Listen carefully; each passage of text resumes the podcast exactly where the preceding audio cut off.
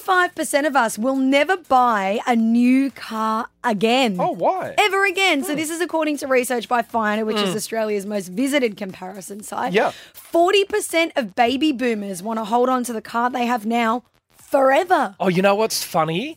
At some point, you buy your last car.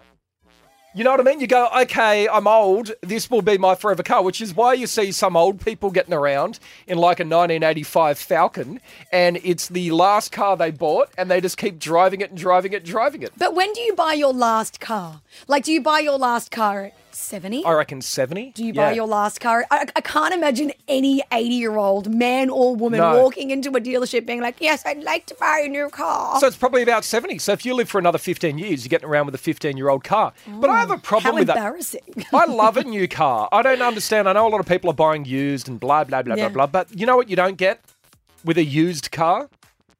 The new car smell.